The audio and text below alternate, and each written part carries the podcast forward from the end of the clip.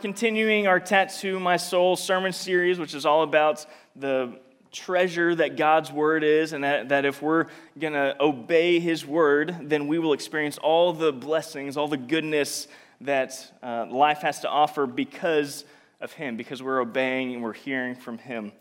And today we're going to continue that uh, same vein by looking at one of the most popular verses, probably the most popular verse in the entire Bible, which is what Bailey read earlier, John 3.16. But we'll get into that in a minute. First of all, I just have a question for you guys. How many of you guys uh, think this world is perfect the way it is? Just show of hands. No one? No one? You sure? Uh, we got a brave soul here uh, who says that it's perfect the way it is. I, I think you're probably joking because how many of you guys would, would agree that it's probably a little broken? Anyone? Maybe a little? A little broken? A little bit of brokenness here. I, I think that if you just turn on the news for 10 minutes, five minutes, probably two minutes is all you need. Watch the news tonight, tomorrow, and just watch. It just rolls again and again brokenness, brokenness over and over and over again. I mean, show me my slide of, of the world on fire, basically. There are protests going on, violent protests going on all around the world. There's uh, world hunger. One in nine people are starving and don't have access to food. Over 2 billion people, 2 billion, not million, 2 billion people in the world don't have clean drinking water, but their, their drinking water that they have is contaminated by feces. Like that's, that's modern day. This is not 500 years ago. This is modern day world that we live in. 2 billion people can't even get access to clean drinking water. I don't even have to go on about the, the divorce rate and the murder rate and the, the drug overdose rate. Like, it's just broken. We look around us, and very quickly we can see that this world that we live in is not right. Like, it's, it's messed up, right?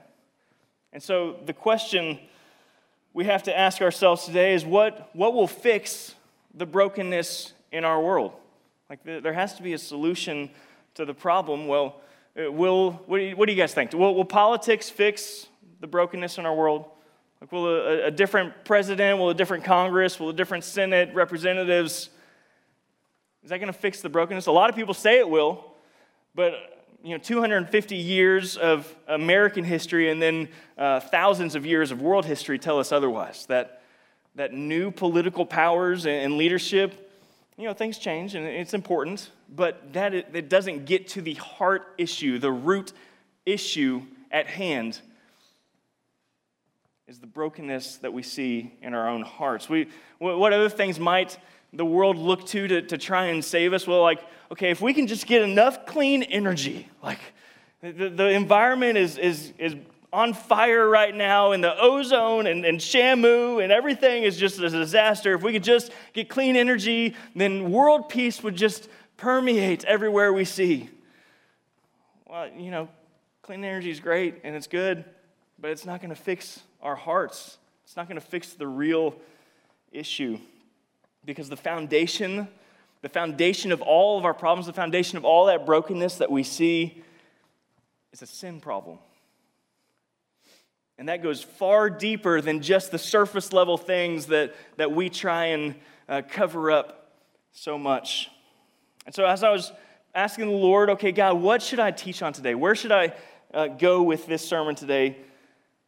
I just couldn't help but think, and, and, maybe this is a little morbid for you guys, but this is just how I think. I, I was like, okay, if I preach this sermon today, get on my bike and go home, and on my way home, I'm hit by a bus and I die. A little morbid. Uh, like, oh, that's morbid. That's sad. If I were to die today, this afternoon, hit by a bus, just gone, boop, poof, life gone, what would I want to leave with you guys? What would I want to, to impart to your, your hearts, your minds, your souls about who God is and who He created you to be? It wouldn't be a bunch of like self help techniques, I can tell you that. It wouldn't be a, a list of uh, sins that you need to stop doing and, and fixing your life so you can uh, be a better religious person. That, that doesn't help anyone. The only thing that, that I could think of that was more important than anything in this world is the solution for our search for happiness and our search for wholeness and purpose and identity and our search for life after death. There is a real heaven and there is a real hell. And there is a real place called heaven that is, is made, created for those that have received the gift of salvation through Jesus Christ. And there is a real place of torment and suffering called hell for those that have not. Jesus talks more about hell in the Bible than he does heaven. It is a real thing. And so, as I was trying to figure out what to preach on, what could be more important than that? The solution for your happiness in this life, but also the solution for your eternal destiny? Man, that, nothing I could think of is more important than that.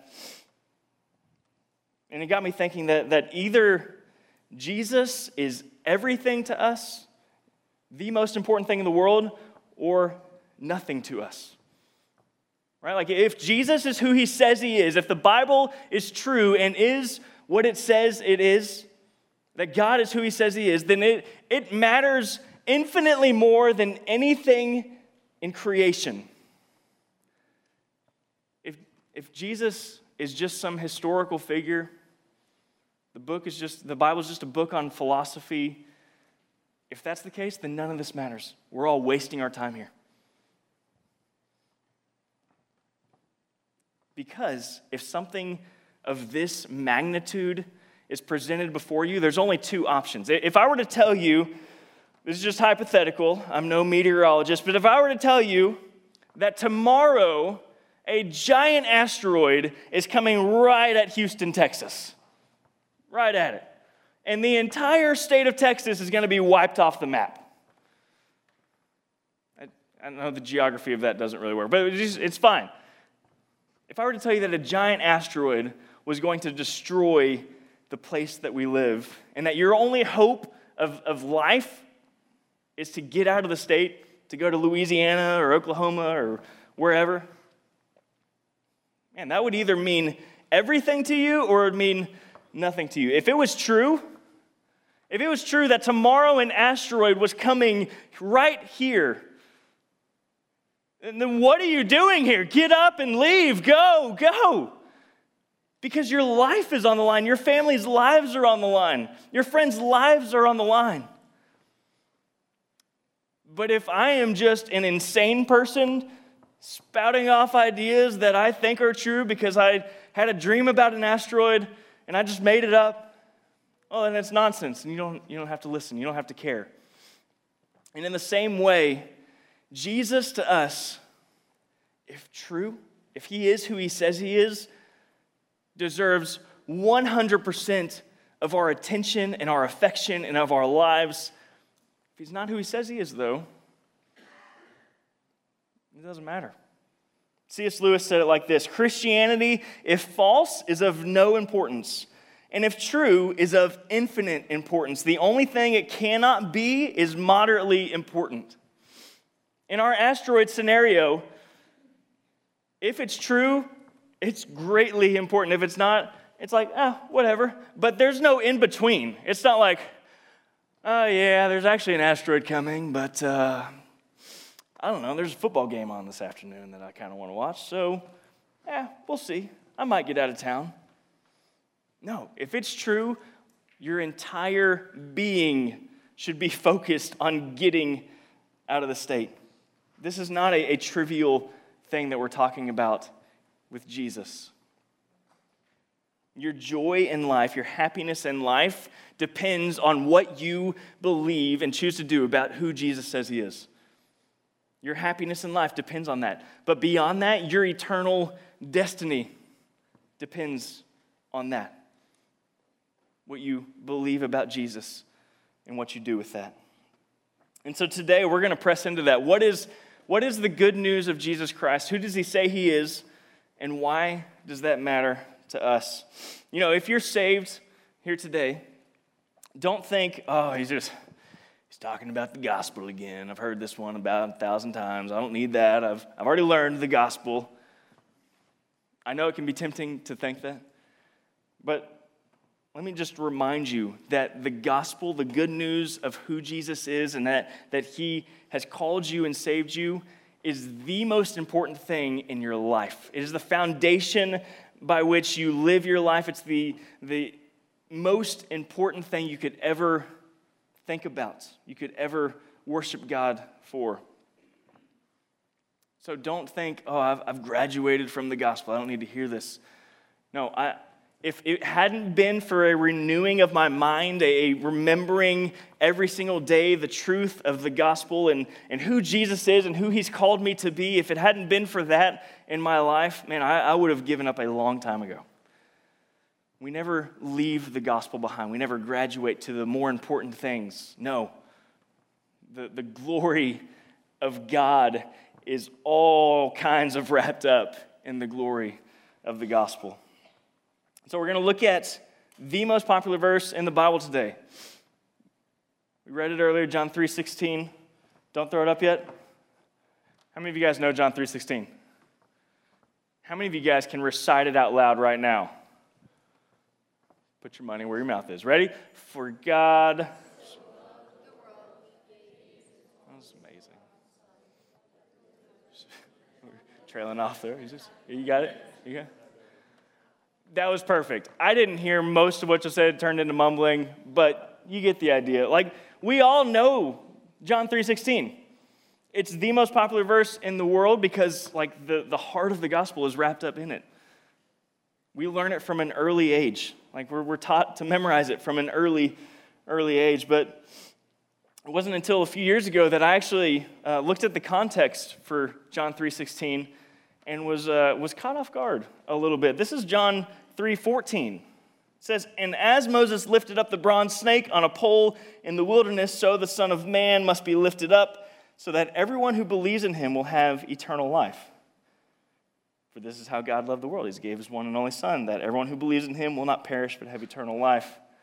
So you have the most popular verse in the world right after this kind of strange verse about a snake and a pole in a wilderness. Like, what does Moses and the snake have to do with Jesus and, the cross?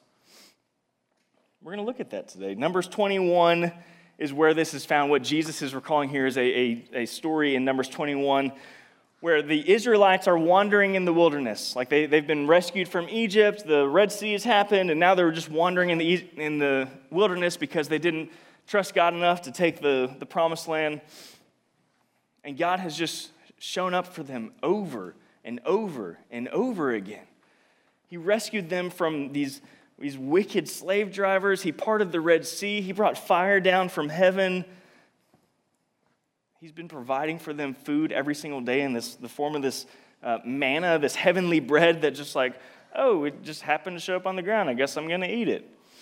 God has just provided for them over and over again. But the Israelites forget about God's goodness, about God's faithfulness, and they start complaining. They start just being bitter about their circumstances because it's hard. Being in the wilderness is not a fun time. And so, in spite of all the goodness of God towards them, in spite of all the ways that God has loved them, shown himself faithful to them, they start complaining. God, how could you let us be here? How could you do this? What kind of God are you to just leave us out in this wilderness. We, we had it better in Egypt. I wish we were in the slavery of Egypt. And God's looking at his people like, guys, I, I saved you. I gave all of this for you. And, and, and you're just going to rebel against me. You're going to complain against me. You're going to incite others to, to talk bad about me, the perfect, holy, righteous God of heaven. And so God does what a just God would do he brings judgment on their sin. God sends these venomous snakes into the Israelite camp. The venomous snakes start biting and striking at the people that have rebelled against God. And then the people really wake up and they're like, oh, God meant business. Uh, Moses, pray for us. Lord, we're sorry. and they cry out to God. They cry out to God for salvation and they repent to Him. And then it says this in verse 8 Then the Lord told him, Go make a replica of a poisonous snake and attach it to a pole. And all who are bitten will live if they simply look at it. And so Moses made a snake out of bronze and attached it to a pole. And then anyone who was bitten by a snake could look at the bronze snake and be healed. The Bible is weird, y'all. Yeah.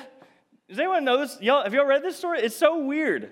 Like, okay, the, the people are dying in the wilderness and they're, they're bit by snakes, and then God tells Moses to form this bronze snake and put it on a pole, and, and then if, if people just look at it, then, then they're saved? Like, God, what are you doing here?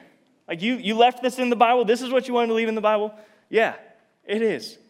Anytime that you're reading the Old Testament, which can be confusing, I know, it still confuses me all the time. Anytime you're reading the Old Testament and you're confused about something, look for Jesus on the pages of the Bible.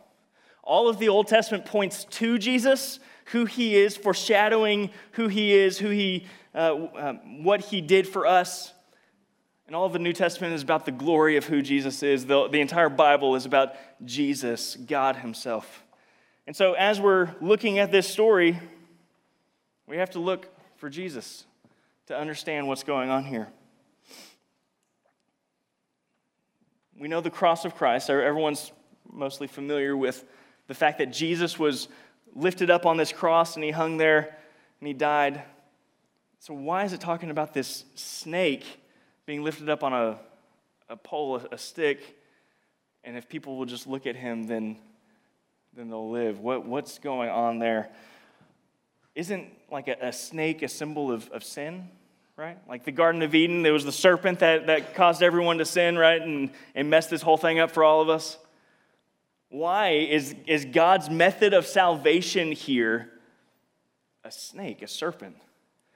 Well, if you dig into what is going on here, it is a beautiful picture of the cross of Christ. The snake is a symbol of sin, right? So in the garden, the, the serpent was the one who initially uh, led us into sin, incited our flesh. And so the, the symbol of sin is the snake. But, but what's up with the fact that it's bronze? The beautiful thing here is that the only way to get bronze is to take like tin and copper and then put them into a fiery furnace, melt them down, and then form them into bronze, into this hard metal.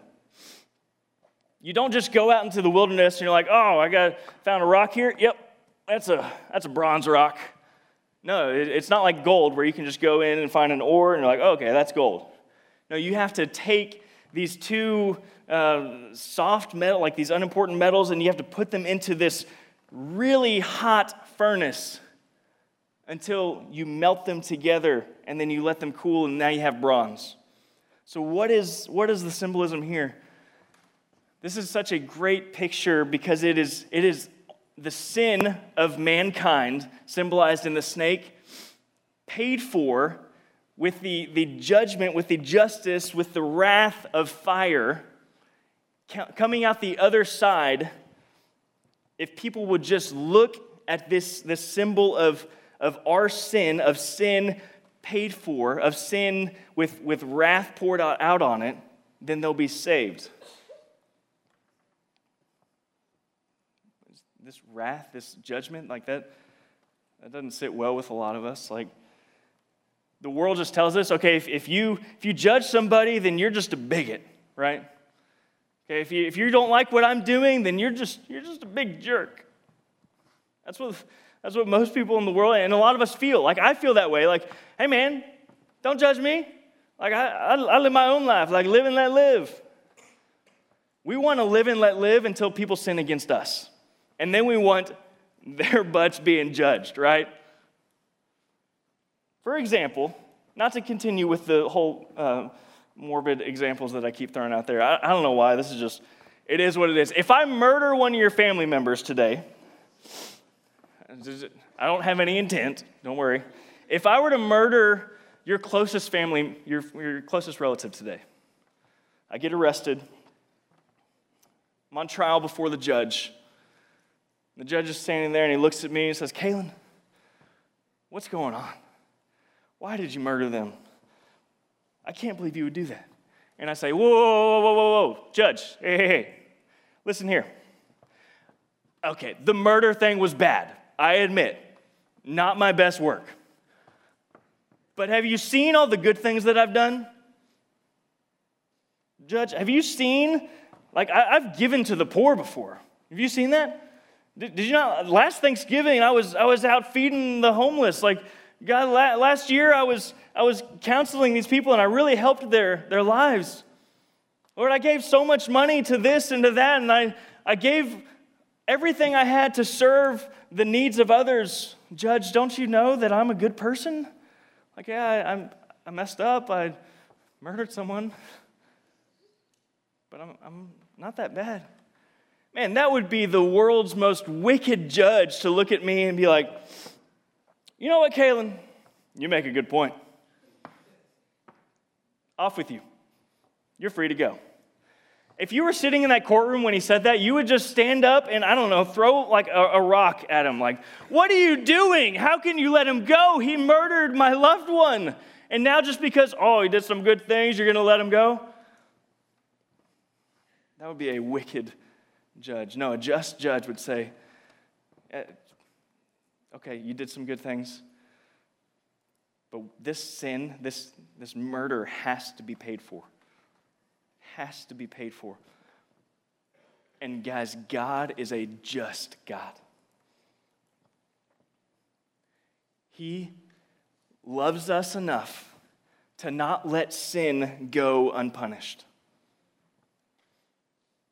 God is a righteous, holy, perfect, loving, just God, and He cannot let sin go unpunished, which is where Jesus comes in. Because all of us have disobeyed God. The Bible says that if you've lusted after a woman in your heart, that you've committed adultery with her. If you hate your brother in your heart, you've murdered him. This is a room full of adulterous, murdering thieves. Like we, we've all sinned, right? None of us is without sin. So what do we do with our sin problem? Because Romans, Romans 3.23 says, For everyone has sinned, and we all fall short of God's glorious standard. But praise be to God, He did not leave us to pay for our sin on our own. How does the world fight this sin problem? How do they try and take care of it? Well, they're like, okay, I'm just going to be a better person.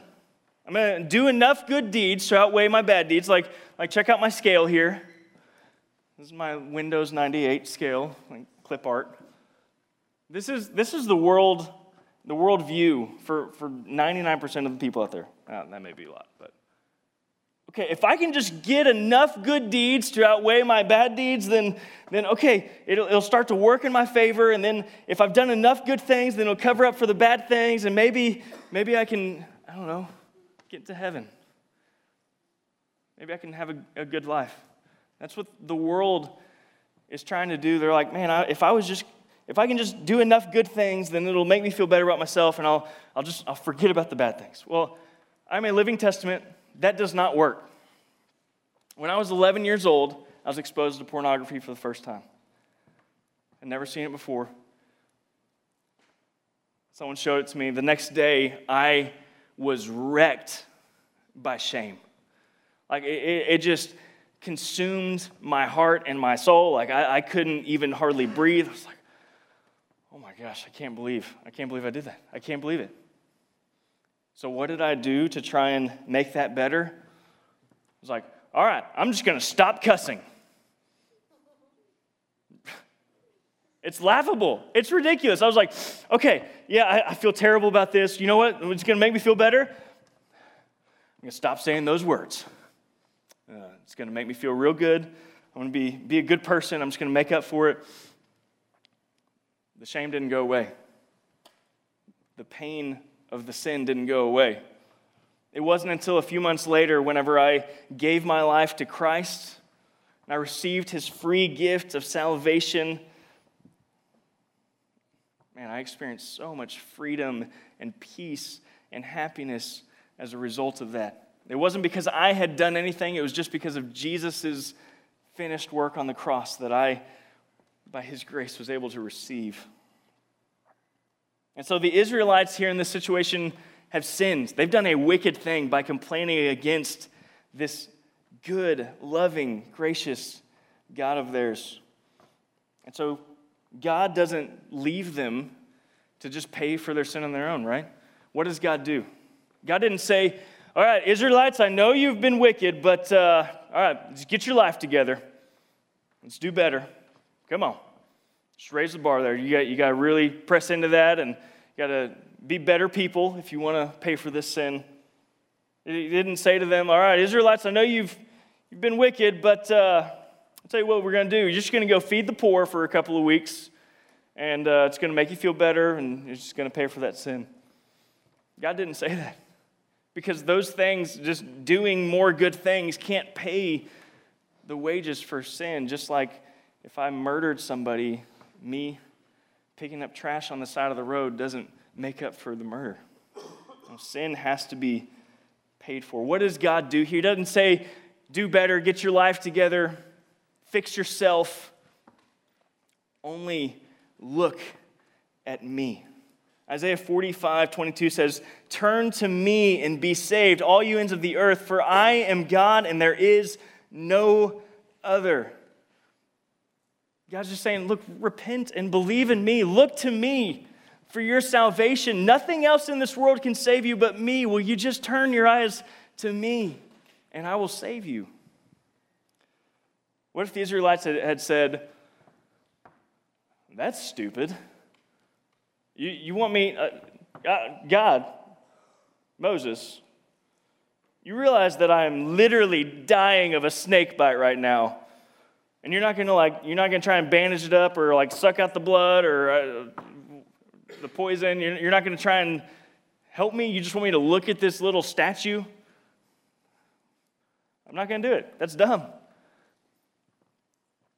What if the Israelites had said, no, no, no, God, God, okay, your statue thing is cool. It's cool. Um, I'm going to pay for that sin myself. I'm just going to, I'm going to make up for it. I'm going to do it. I'm going to do better, God. The, the ones that said that, the ones that didn't believe, they died.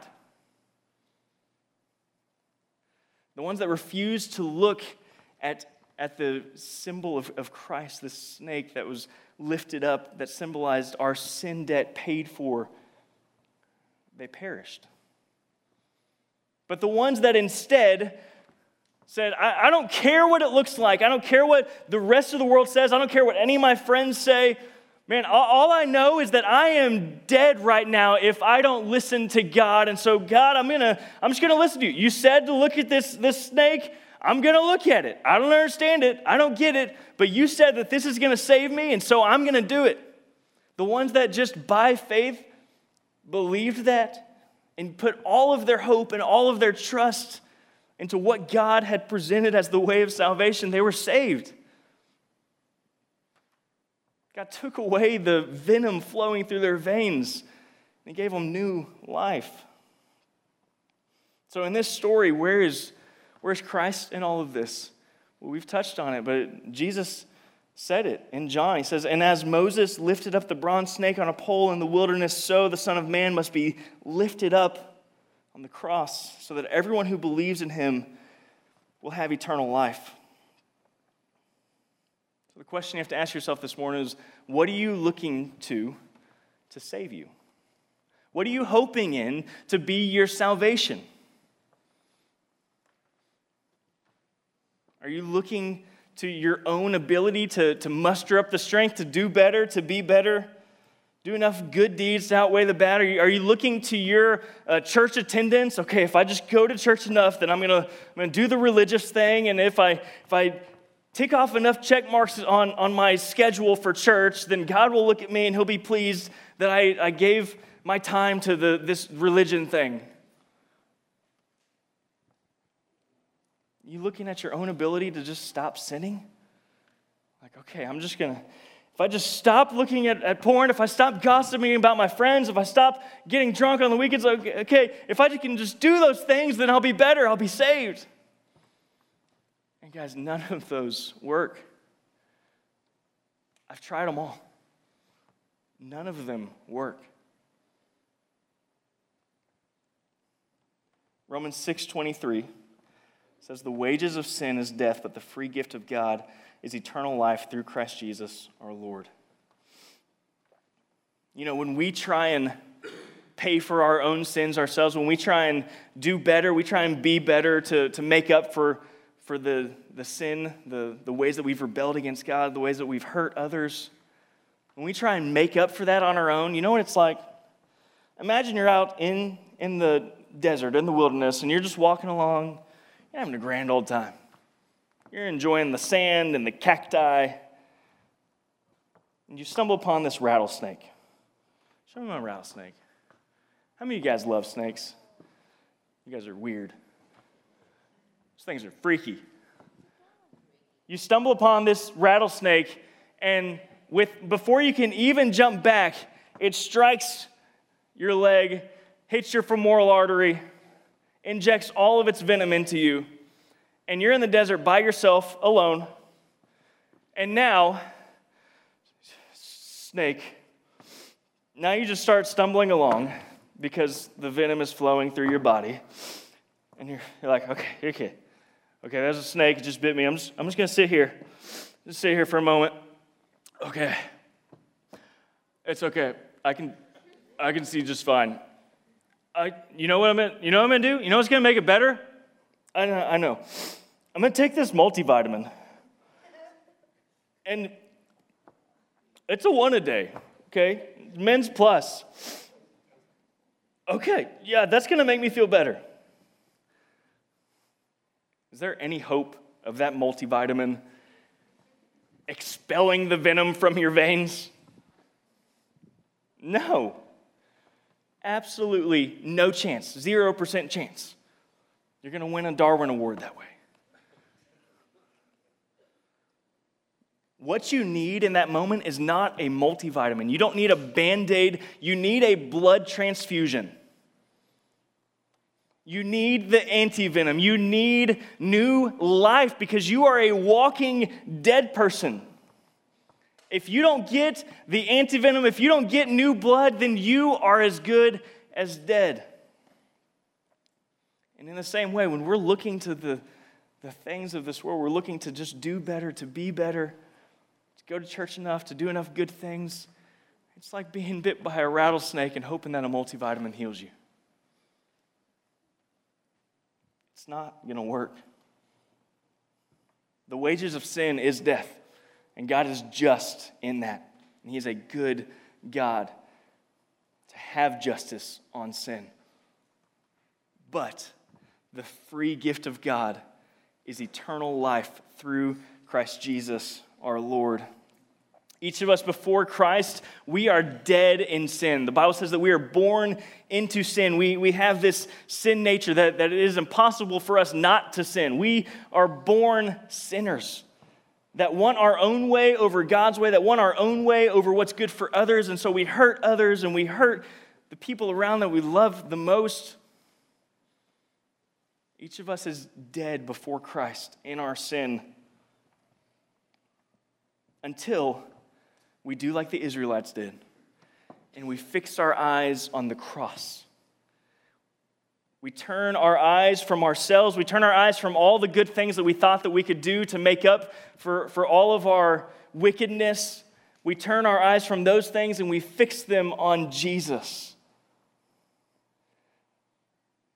The one who took all of the sin upon himself and allowed God's wrath to be poured out on himself so that we didn't have to pay the penalty for our sin. We didn't have to pay the price of our sin. Man, what an amazing God we serve. I know that I can just think about that so often that it just becomes routine like, okay, yeah, God uh, became a man and he lived a perfect life, he died on the cross, and Father Abraham and. Like it just becomes this, this routine thing. But if you really stop to think about it, the God of the universe, the perfect, almighty, all glorious one that has millions of angels around him, that their entire job is just to cry out, Holy, holy, holy, all day and all night. This God, this perfect one, created human beings. It's like, like, like me creating maggots, like the little ants, like the, the smallest thing you can think of. And what did he do? He became one of them. And not only that, but he allowed his creation to beat him and to spit on his face and to crucify him. The God of heaven allowed human beings to murder him. Why? For love, for the glory of his grace because he is full of compassion and grace, slow to anger, abounding in love. And so the gospel is this that, that Jesus lived this perfect life, died on the cross, bore our penalty for sin, bore the wrath of God that we rightfully deserve so that we don't have to. If we will just put our trust in Him, if we will just like the Israelites, turn our eyes to Him and fix our minds on Him and say, Jesus, I can't save myself, but you can. I don't care what it looks like to everyone around me. You're going to have to save me. And when we do that, we are born again into new life. God removes the venom from our veins. God gives us life if we will just believe in Him. Jesus created us to walk in relationship with Him. It's not about doing more, it's not about being more, it's not about being better. It's about knowing the God who created you, knowing your Creator. And through Jesus, that's how we're able to. Blaise Pascal said, There is a God shaped vacuum in the heart of each man which cannot be satisfied by any created thing, but only by God the Creator, made known through Jesus Christ. Guys, we, before Jesus, we look to everything and anything to satisfy us. We look to sex and money and fame and security and, and the things of this world has to offer. We're like, okay, it's, it's going to satisfy me, but it never does because it's not made to. Because nothing can fill that hole except for God, the one who made us. And so I know that there are two main camps in here this morning, two main groups. One, one group of you guys, you know Christ, you've received his gift of salvation. So that you no longer are on the, the path of death, but now the path of life. You have the Holy Spirit living inside of you. So I want you to take your pen and your prayer cards out and just write out a prayer of thanksgiving for salvation, for, for this amazing God that we serve. And then I want you to write out a prayer for one of your friends, someone you know that doesn't know Jesus. Because just like the asteroid, this is a matter of life and death. This is not a trivial matter cry out to God on their behalf. So that's the first group. And then I know the second group, some of you in this room that, that have never bowed your knees to King Jesus. You have never humbled yourself and said, I can't save myself, but Jesus, you can. Would you save me? I receive your gift of salvation. I believe you are who you say you are. I want to live my life for you. And if that's you this morning, if God's stirring your heart, just write out your prayer confessing, God, I've sinned. But Jesus, save me. Have mercy on me.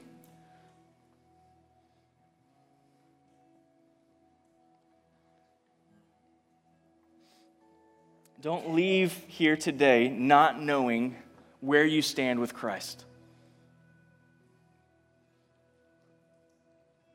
Because, like C.S. Lewis said, it is, it is of infinite importance.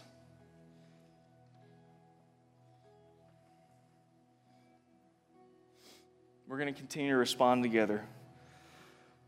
As we take communion, we celebrate the gift of Jesus' broken body and shed blood for us so that we didn't have to bear the penalty for our sin on ourselves. And we're going to worship the Lord together and, and sing out a beautiful, beautiful song about who Jesus is. Man, I encourage you, let, let's not hold back here this morning. This is not just a philosophical thing that, like a philosophical idea, like, okay, there's this, this God that loves us, that made us, that died for us, that, that wants a relationship with us. Man, let's sing out to him with everything that we have. Don't leave here without connecting with your Creator, with Jesus, the one who saved you. Let's pray together. Jesus, thank you for your love for us. Thank you that you poured yourself out for us. Lord, and thank you that, that you displayed the glory of your grace on the cross through sacrifice. You bore the penalty that we all deserve so that we don't have to bear up under the weight of our sin. You freed us to know you, to enjoy you, to love you forever. God, I pray that you would give each of us the grace to bow our knees to you, either for the first time or again and again, each and every day. Or that we would fall more in love with you than we ever have before. Lord, thank you that when you save us, that not heaven or earth, not angels nor demons nor principalities nor anything present nor future can ever take the love of God away from us. Lord, you are so good to us. Thank you for having mercy on us. We love you. We worship you now. It's in Jesus' name. Amen.